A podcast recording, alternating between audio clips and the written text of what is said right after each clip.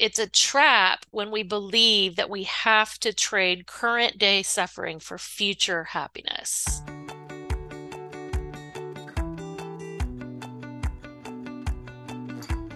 Hello, and welcome to the Anxious and Ambitious podcast. I'm your host, Nicole, and I'm on a mission to change the way that we think about anxiety. Oftentimes, it can feel like anxiety can get in the way of our ambitions, and I'm here to tell a different story. In each episode, we'll explore how we can manage our anxiety, heal our nervous system, and conquer our fears so we can shine as our most authentic self, go after our biggest dreams, and achieve our greatest ambitions. You'll hear stories from people who have been there themselves and strategies from experts who can help you thrive. Are you ready? Let's do this. Welcome back to another episode of Anxious and Ambitious. I'm your host, Nicole, and today I'm joined by a very special guest who I'm excited to introduce you to, who's here to really shed some light on this path to inner growth and achieving success in a meaningful way without burning out. So, joining us today is Amanda Moore Ortega. Amanda is a mindfulness practitioner, a certified professional coach, and the author of the recently published book, Inward to Upward Discover Your Blueprint for True Success and Escape the Toxic Success Trap Forever, which really takes readers through her own personal burnout journey, which we'll be diving into a bit today. And she also offers a step by step guide for others to establish a calm default and rediscover their North Star, which I'm also excited to dive into with Amanda today. So, Amanda's specialty is really in helping high achievers, executives, entrepreneurs, and high performers to manage their stress and avoid burnout while finding that balance in work and life, which I think is a goal for many of us anxious and ambitious folks.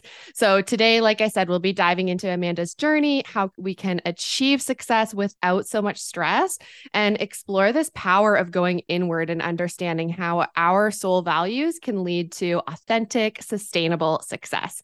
So, I'm excited to see where this conversation takes us. And without further ado, let's welcome Amanda to the Anxious and Ambitious podcast. Thank you so much, Nicole. I'm so happy to be here. And you all are my people. I'm also anxious and ambitious. So I'm excited to have this conversation with you guys today. Yes, this was really a divine connection, and I'm excited to learn more about your journey. So, to start off, I know I've kind of shared a little bit about your background and what you're about briefly, but could you share with us a bit about your personal journey that led you to writing this book and becoming the coach that you are today? Yeah, absolutely. So I actually, before I started focusing on stress and burnout, I actually experienced burnout myself. And it was it was pretty brutal. Uh, you know, I had had about almost a 30 year career and it was a pretty, you know, on paper very successful career and I even didn't dislike my job. I was actually very passionate about what I did. I loved the teams that I was managing. You know, I had this idea of a servant leadership type role, and I was just trying to be so amazing as a boss and all these things. And then, you know, the stress level just got really high. And it was, of course, through the COVID era. And I just hit burnout and I just woke up one day and I just couldn't do it anymore. And you know, I didn't even, I hadn't even heard of the great resignation at the time. As a matter of fact, after I resigned, my boss and I had lunch and she goes, So you're joining the great resignation? And I was like, What's that? so I didn't even know that I was so unoriginal. 47 million Americans quit their jobs in 2021, and I was one of them. So, you know, there's something else happening there's something larger happening and i think you know the great resignation is a very simplified name for what a lot of people are experiencing. There's a big shift i would say it's more of like a tectonic shift in the world of work and so yeah i and that brought me to going back to school, becoming a coach, and also going through when you go to coaching school, you have to go through a lot of inner work. I wasn't aware of my thoughts before I went through that and, you know, became so aware and learned all these great skills that if I'd had those skills before, I wouldn't have probably burned out actually. So that made me want to go back and help others. So I'm kind of back in the trenches. I'm back in corporate as now more of a corporate speaker, and I run workshops on stress management, work life balance, burnout prevention. I do off sites. I, I do a lot of speaking, actually more speaking than coaching now. And I, you know, I really just, my goal, I think right now is just to help high achievers. There's a lot to it. It's unlearning a type of success that's unsustainable and and redefining success to include our well-being and well there's a lot more to it but yeah that is kind of my my goal is to help people with exactly what I needed help with but couldn't find it at the time Wow, that's amazing. Thank you for sharing a little bit of that journey with us. And I'm glad that it's taken you to this work, that you were part of that great resignation. I was too. So cheers to that. and I love that you mentioned this idea of unlearning and redefining because that is what so many of us have to do. I mean, how we are promoted to achieve success in the world by and large leads to burnout. I've seen it with so many people. And so I love that you're helping people to escape this and you call it the toxic success trap which i really love can you explain what you mean by that yeah and I, it is hard to say isn't it um if you say it five times you probably you know tongue twister but what i think of as the toxic success trap is a couple of things one is the first really fundamental piece of it is believing that success is a trade-off so it's a trap when we believe that we have to trade current day suffering for future happiness.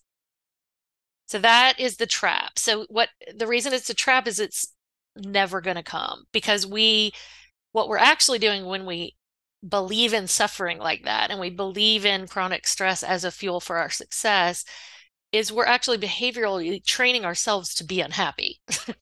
Because eh, you know what i'm saying? So and we and we believe that even sitting still for a few minutes isn't allowed or we have to earn rest or we have to earn calm the actual opposite is true. So as natural beings we're actually designed to be to default to a state of calm and to reserve stress as a short-term fuel for urgent situations maybe exciting situations but it is i think of it as a little backpack with a fuel tank in it and if we can learn that it's not fueling our success and that you know having our shoulders up and our jaws clenched and fingers on the keyboard doesn't produce wonderful outcomes and maybe taking a walk may give us a better outcome right? So like we we can expand. That isn't that isn't healthy thinking to think that right?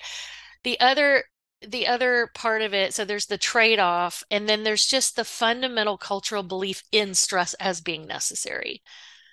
It's just eh, i think we we've i don't know how we've gotten here but we've we've bought into this idea that if you're not hustling or moving quickly or moving fast right that you're not in the game.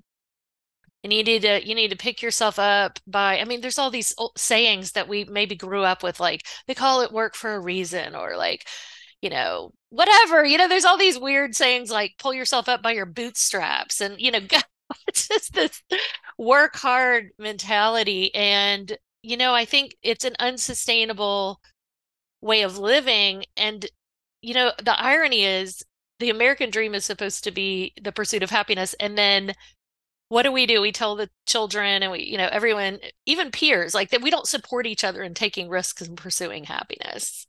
We really don't. I mean, we we kind of want everyone to be safe and we want and we think safety is in the doctor, lawyer, accountant, like and not picking on those careers if the, that's people's passion, but only the left brain careers are are valid or like, you know, there's just a lot of folklore that we're all believing about success and so, anyway, mm-hmm. I could talk about this all day, but there's the toxic success trap really is a way of thinking. It's a mindset about what success is.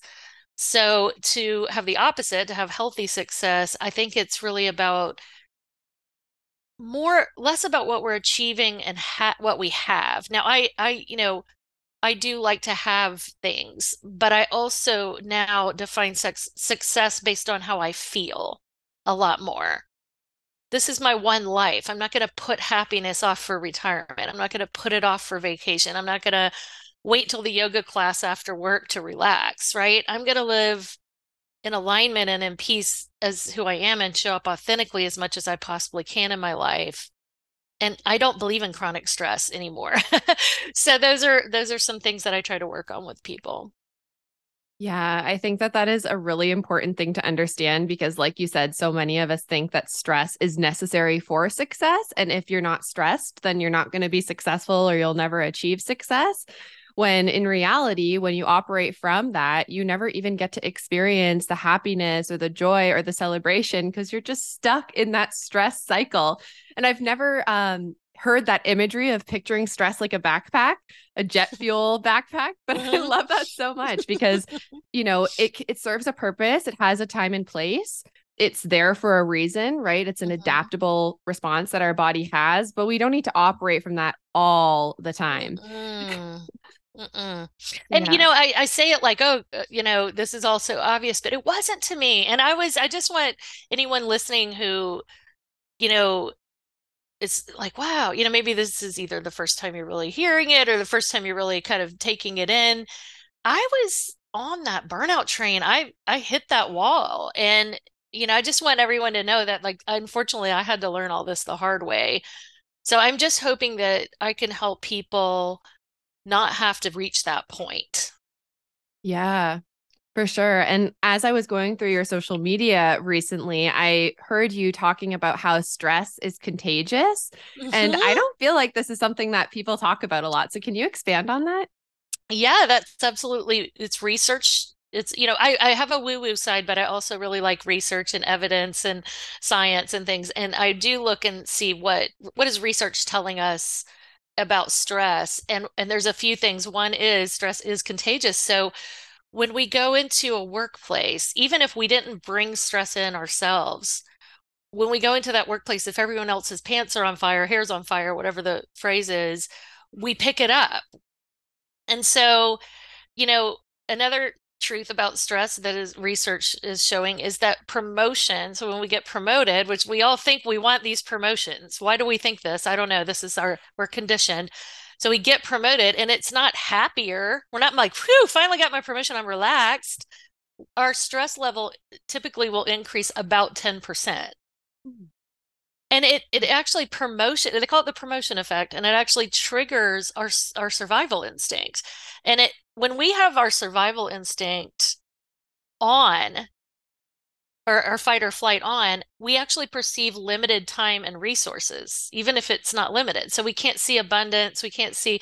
And what do we need our leaders to to do? We need them to be, you know, accessing possibility and abundance and leading, you know, steering the ship calmly away from the icebergs in the in the business world, right? And so leaders are sort of they're setting the energy and tone of the workplace and their stress level went up when they became the leader. and nobody really does talk about this. It's stress is sort of now I really see, you know how you get a red car and you see red cars everywhere. I'm starting to really see stress as this underlying common thread among a lot of the workplace challenges that HR is trying to solve. Like employee engagement, you know, hiring, you know, like, you know, retention and innovation, productivity, you know, employee satisfaction. You just think about it and you're like, how much of this stems from a culture that believes in stress Yeah. and a leadership that's you know um now i see it in in some of the things it fear based right like sort of fear based like if i let you work from home you know, it's like a fear-based decision that a lot of companies are making. And if the leadership even got trained in calm leadership, how would that trickle down? And it is contagious. So back to your question, it is contagious, but it also, if you think about it, it's worse coming down. Like I could train the workers all day long, but if this if the leadership's like, all right, did you have fun at your stress management seminar? Back to work. It has to be culturally sort of these beliefs need to be shifted. It's it's a lot of work to change a culture, but yeah, I think stress is a belief system. Mm. Yeah, that is so interesting. Stress as a belief system. And it just makes me think about how our whole society is really built on, like, if you think about like a house being built out of straw and easy to burn down, if our society Mhm. is built on stress, I mean, what does stress lead to? Burnout. Yes, So, what are we setting ourselves up for? I mean, how many businesses fail? How many people quit their job or leave because of burnout?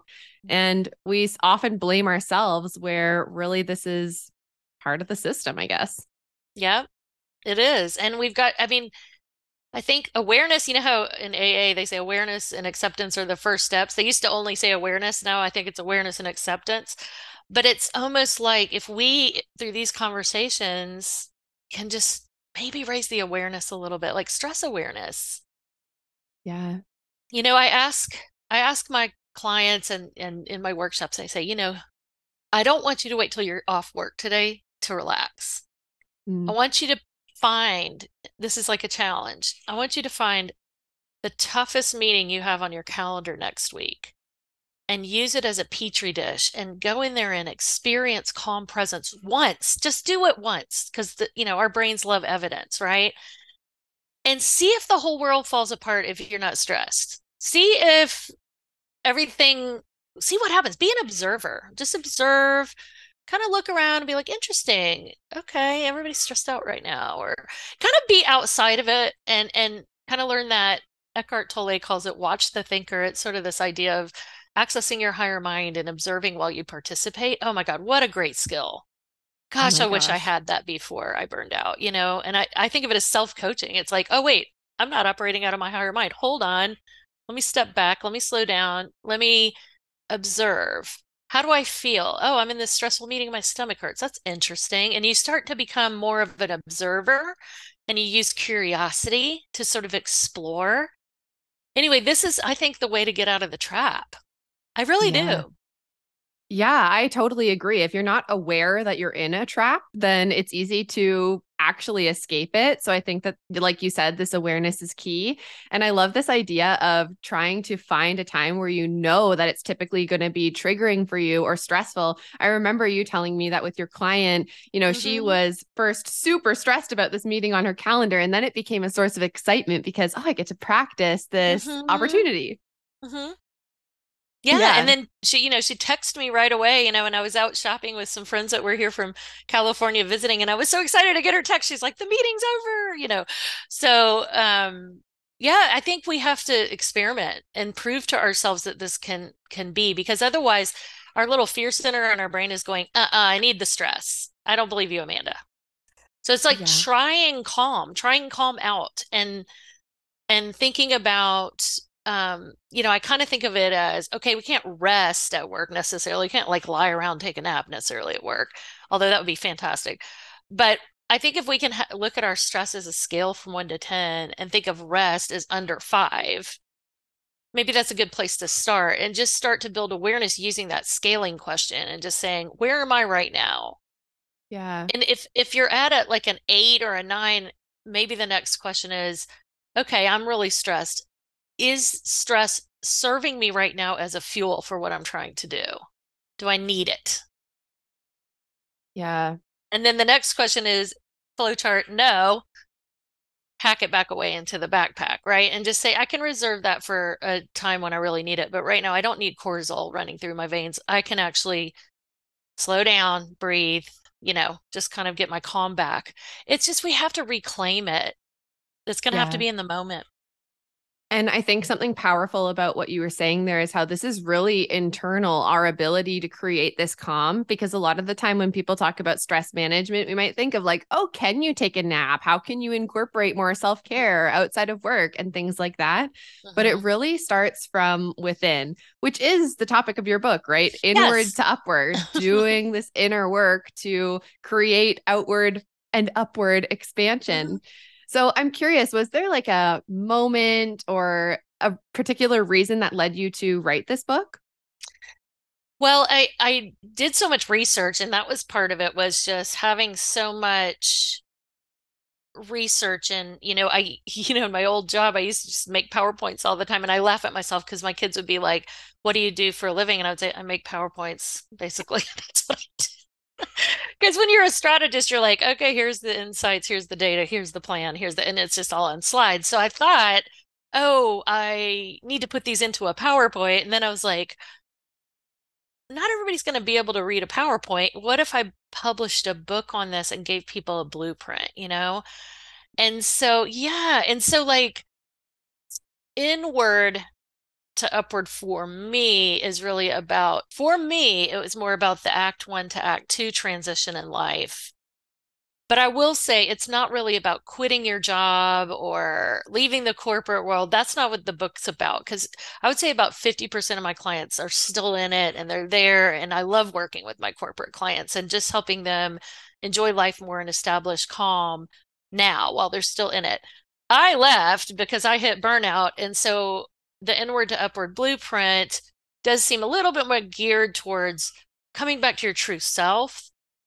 Because I think another cause of burnout over time. So, you know, I'm in my 50s. So over time, it's like the little mouse with the lever and the pellet, where if we're in a corporate setting or a or a work related setting, we we often start to calibrate to performance reviews, you know, uh, feedback and um, promotions, raises, and it becomes like our dopamine or our reward system. And so, if we weren't really given the tools to know that our worth is not the same as our performance, that's where I think it becomes almost like a crisis. It becomes almost like an identity crisis because, you know, when I burned out, I was definitely 100% work was so much a part of my identity.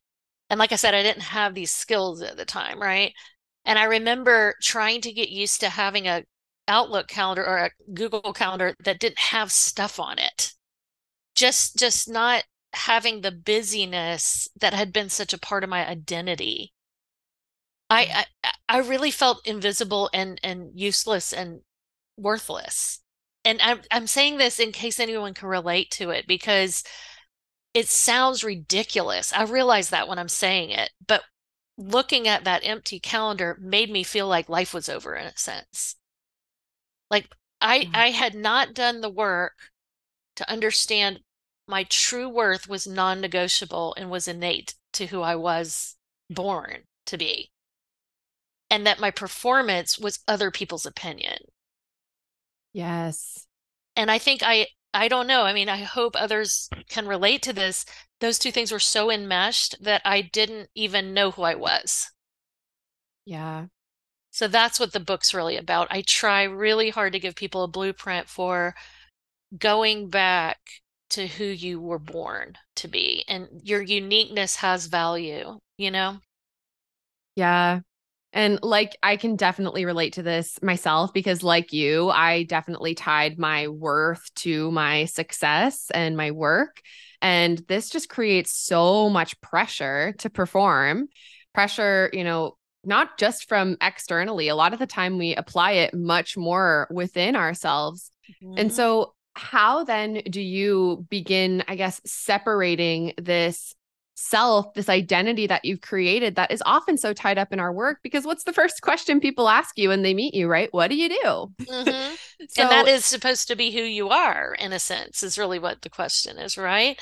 Yeah. So it's, it's, Great question. So I do have a little exercise that I do where I say, you know, if you could make two lists, one is what I've accomplished.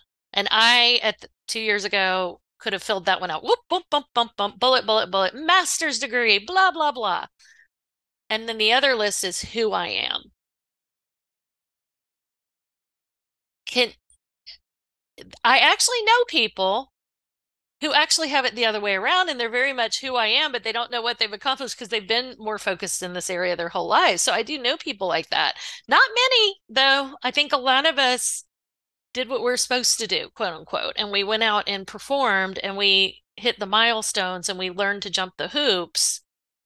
And who we are is in question a little. It's a little uneasy to look at that second list. Yeah. Um, so that's a that's a starting point. Now that doesn't feel very comfortable for most people. But I do also think the the values map that I'm providing in the book, I'll tell you what, a lot of this stuff could make you want to rock in a corner because it's fair it is your identity we're talking about and it really if you don't have a, a, a new plan you're going to feel like you're just ripping something out right so the values list should be a nice comforting safety net for most people it's a way to go and explore your true self by looking really at a whole bunch of words on a page and then feeling and i, I want to emphasize feeling not mm-hmm. thinking feeling what words resonate the most. And it may take a couple of tries, it may take a couple weeks. When I first started coaching, when my clients would get to their top three values out of the out of the sheet, and they really, really felt like they did the work to embody those and they know and that you could tell in their tone of voice the energy, I would make them little bracelets with their values on them, like three little bracelets and send it to them, like the little bead bracelets creativity was one of my top values. So I was trying to like lean into one of my values for my clients as a gift. But I think that exercise helps. I really, really do. I'm not just saying that yeah. to say buy my book, but I really think that exercise helps because it gives you a map rather than looking into the abyss, which we're not comfortable with, right? We're not comfortable with like walking into the gray area or my therapist calls it the tunnel of chaos you know i don't yeah. want to go in there but if i if you look at the map and you kind of think about the values and sit with it a little bit because we've learned some values eh, that we have a performance layer of our identity that's holding on to some values that we learned like i used to value excellence and you know performance and delivery and you know servant leadership and i'm not saying those aren't good things i'm not making fun of those things but they, i do know that those are part of my performance layer of my identity now.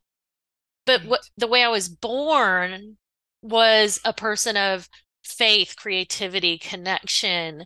So uh, so those are the words that after several iterations of this values exercise, I have really very much drawn to my heart and soul and I call them soul values, you know?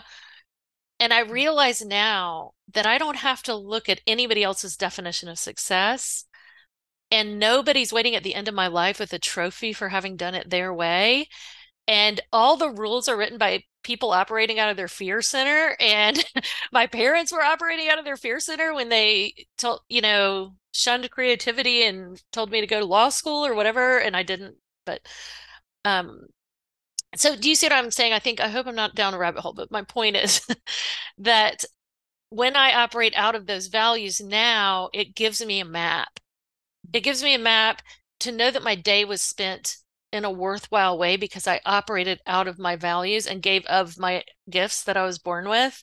Whether I was paid or not that day, that's how I lived that day.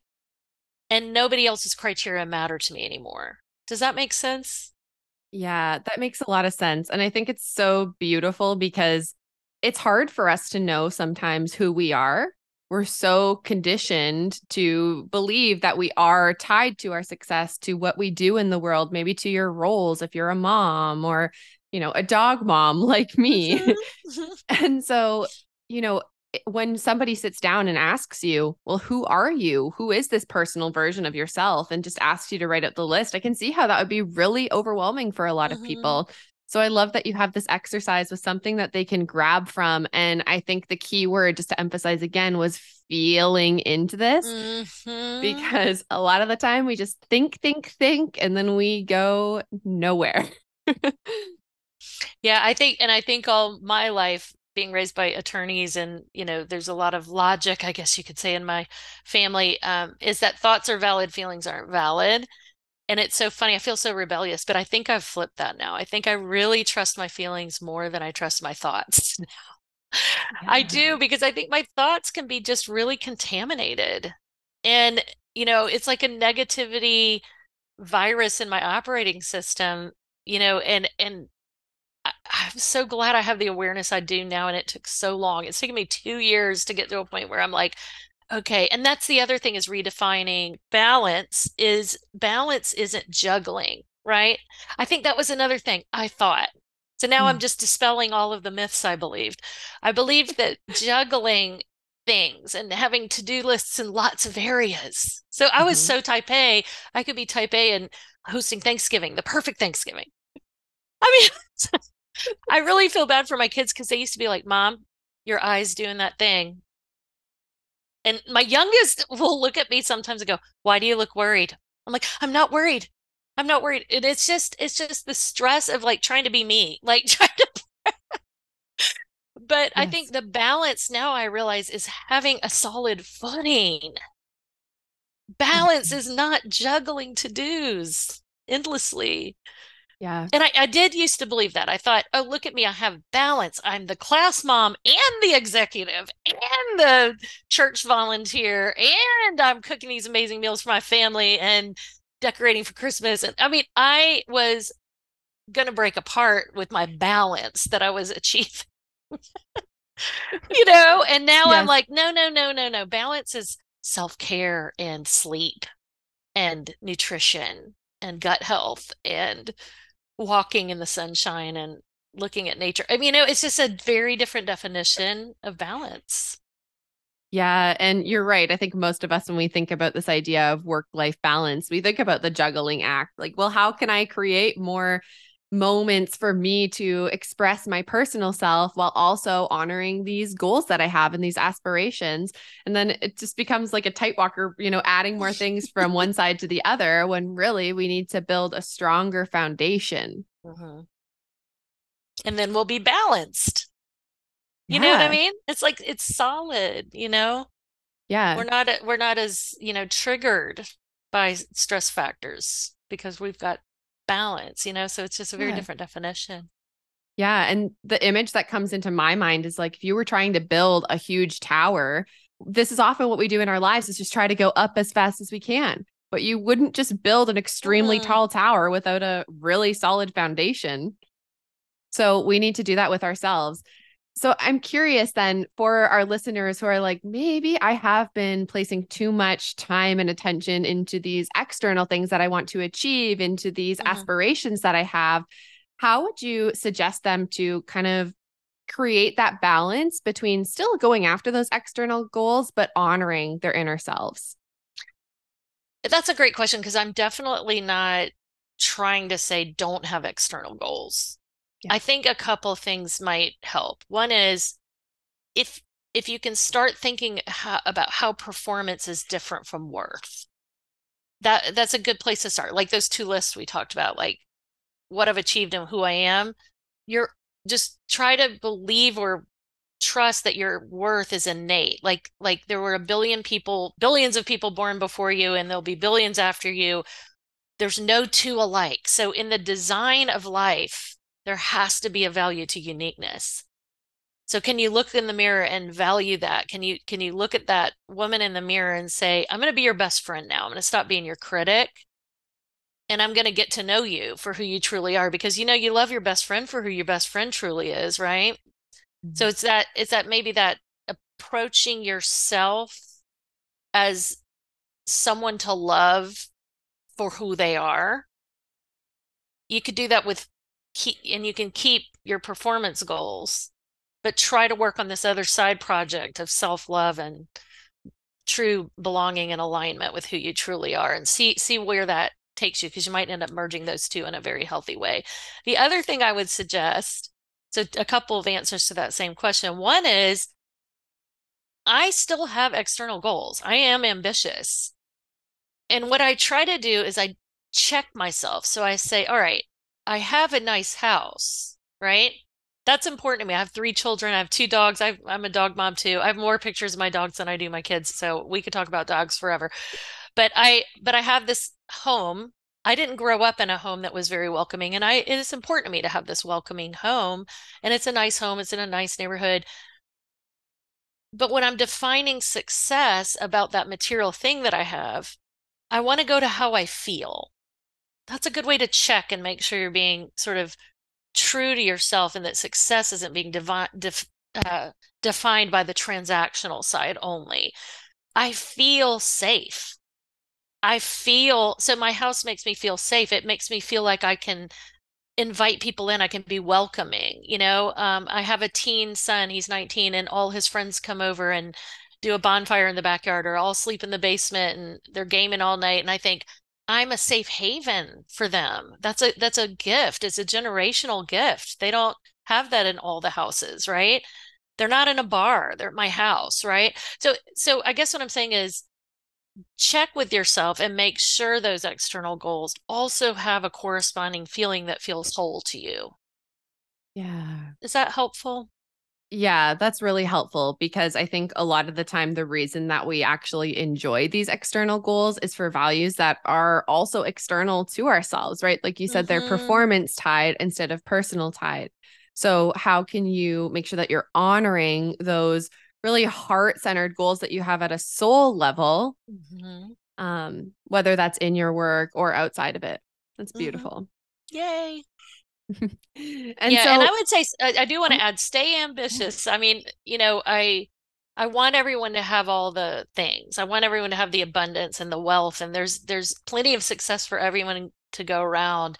But if you can operate out of your higher mind and make it more of a holistic view of success and not out of our fear center, fear of scarcity, fear of lack of resources, you know, I just wanted to point that out. I'm sorry, I didn't mean to interrupt you, but I just wanted to share that too. It's really about how are we approaching success? Is it like, oh, I, you know, I'm afraid. Like I used to really picture myself under a bridge, you know, with a shopping cart. It was like I had an extreme fear of scarcity and I was driven by fear. And I think a lot of very successful people would find that they are somewhat driven by fear as well. So I think that's another telltale sign of whether your ambition is healthy or not. Yes. Yes. What is that ambition actually driven by? Is it driven by fear or is it driven by joy and excitement or more expansive emotions? Um, and while all of this is amazing and I agree with all of it, I can almost hear in my mind like a little bird almost, I guess, saying, okay, but how do I actually go about doing this? Because if I'm an ambitious Mhm. person, and especially if you're feeling anxious, it might feel like you already have a lot on your plate. So, do you have any like daily practices or simple routines that you do to stay connected with your inner self? I do now. You know, like I said before burnout, I really didn't have that. I, w- I think coffee was my only, coffee and wine were my only strategies, really, and expensive vacations. Um, and all jokes aside, so I do a lot of breathing exercises.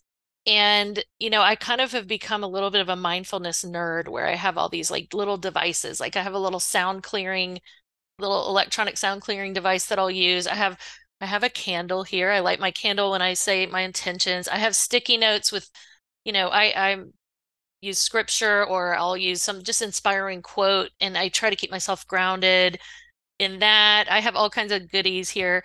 I also, I will tell you, I also take a lot of um, supplements that I've found to manage cortisol levels because I, I, stress also feeds stress. So, like, if you have a lot of cortisol, it, because it triggers your survival, you're going to generate more of it, and it's very easy to do that. So, like, if you are in a stressful, you know, fast-paced workplace, look at things like adrenal cortex, or you know, I have this one called NutriCalm um, nervous system support, I would say talk to your doctor. So doctors are not going to go, so how's your cortisol? Let's test your cortisol. It, it just, unless you're a police officer or something, they're just not going to really talk to you about it. Talk to your doctor about cortisol because the toxin itself, that's the true killer.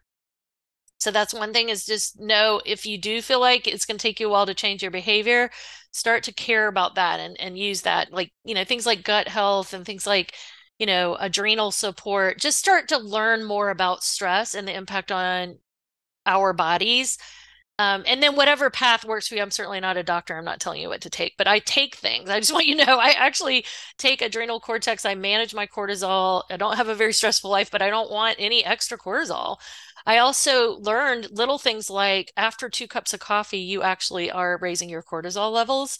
So if you're a big coffee drinker, maybe think about two cups and then switching to something else and and shifting a maybe just the drinking itself is the behavior that you want, but maybe make it herb tea or, you know, cacao powder is is a good alternative that kind of feels like you're drinking coffee or like, you know, um anyway, so I'm now just all these like physical maintenance things, I think. I think also you know what would be really great if if people have the budget for it and feel like they have the time is go on a a, fi- fact finding mission and go like if if you use Groupon or something and just try a bunch of random self care things like after my burnout, I just went, I went to the stretch lab. I went to, I went everywhere. I did all the things, right? The cryotherapy. I just tried everything and just kind of was like, what's out there? And, you know, putting yourself in a world of care can do a lot. Um, another thing I would say is watch your media intake because stress, like I said, builds on itself. Um, I, you know, I kind of challenge everyone, please take an exercise and look at who you're following in your feed, whatever social platform you're on, and analyze whether it's driving stress or driving calm and see what it feels like to unfollow or snooze all the stress sources. And I'm talking about CNN and Fox News or whatever, you know, whatever it is. I know you want to be informed, but like if it's inducing stress, see what it feels like to unfollow a lot of that stuff and then deliberately fill your feed with whatever makes you feel happy or calm. I mean, I'm all about the I follow dogs on social media. Me too.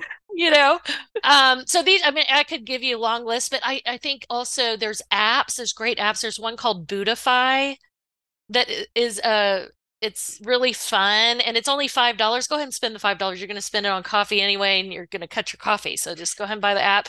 But just try little apps that are like meditation apps, or you know, YouTube has different meditations.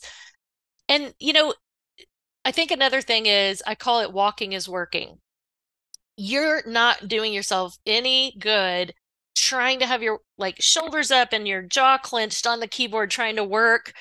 Do it a little bit but then catch yourself and go you know what? If i take a walk right now i can allow my subconscious to do some of the heavy lifting of all the information i'm trying to process and i can get my vision out this way rather than that survival blinders thing on the screen and i can get my mental health back and then i can come back and i'm probably going to be more useful so just, I don't know, I hope some of those things help. Yeah, no, that's you really know? helpful. So many practices and also something I think is that's magical about those practices that you shared is it's very holistic, right? This shows it's not just about, you know, doing your mantras in the morning or something mm-hmm. or just about going and taking a walk, but supporting your mind, body and soul because mm-hmm. stress affects all of that, right? Yeah. 100%. And yeah. So if you're listening, I would encourage you try some of these ideas that Amanda has shared with us and just do it from a place of curiosity, just to try it. Mm-hmm. Maybe you'll like it, maybe you won't, but you'll end up finding what works for you and building up your own stress toolkit, I guess, for lack of a better mm-hmm. word, in case your stress toolkit is like many of ours, just coffee, wine, and vacation. Yeah. So, as we wrap up this conversation here, Amanda, this has been amazing. Do you have any final advice or key takeaways that you'd like to leave our listeners with? I think, I think just like, even if it feels a little scary, try to explore that space in your mind and become aware of your thoughts and see if you're judging yourself, see if you're judging others, see if you're criticizing yourself, criticizing others. It all comes from the same part of our brain and see what it feels like to let go of a lot of that and just be- and use a gratitude practice or whatever it may be to open up a more hopeful, more positive part of your brain and know that the media and the culture is all working against you. it is, it's a conspiracy. They're trying to get you to believe you're not good enough and that you'll never be good enough and you've got to keep chasing their external criteria try to come up with your own, you know, that's all. Just be you. You're awesome the way you are. And, you know, Miles Davis once said, sometimes it takes a really long time to sound like yourself.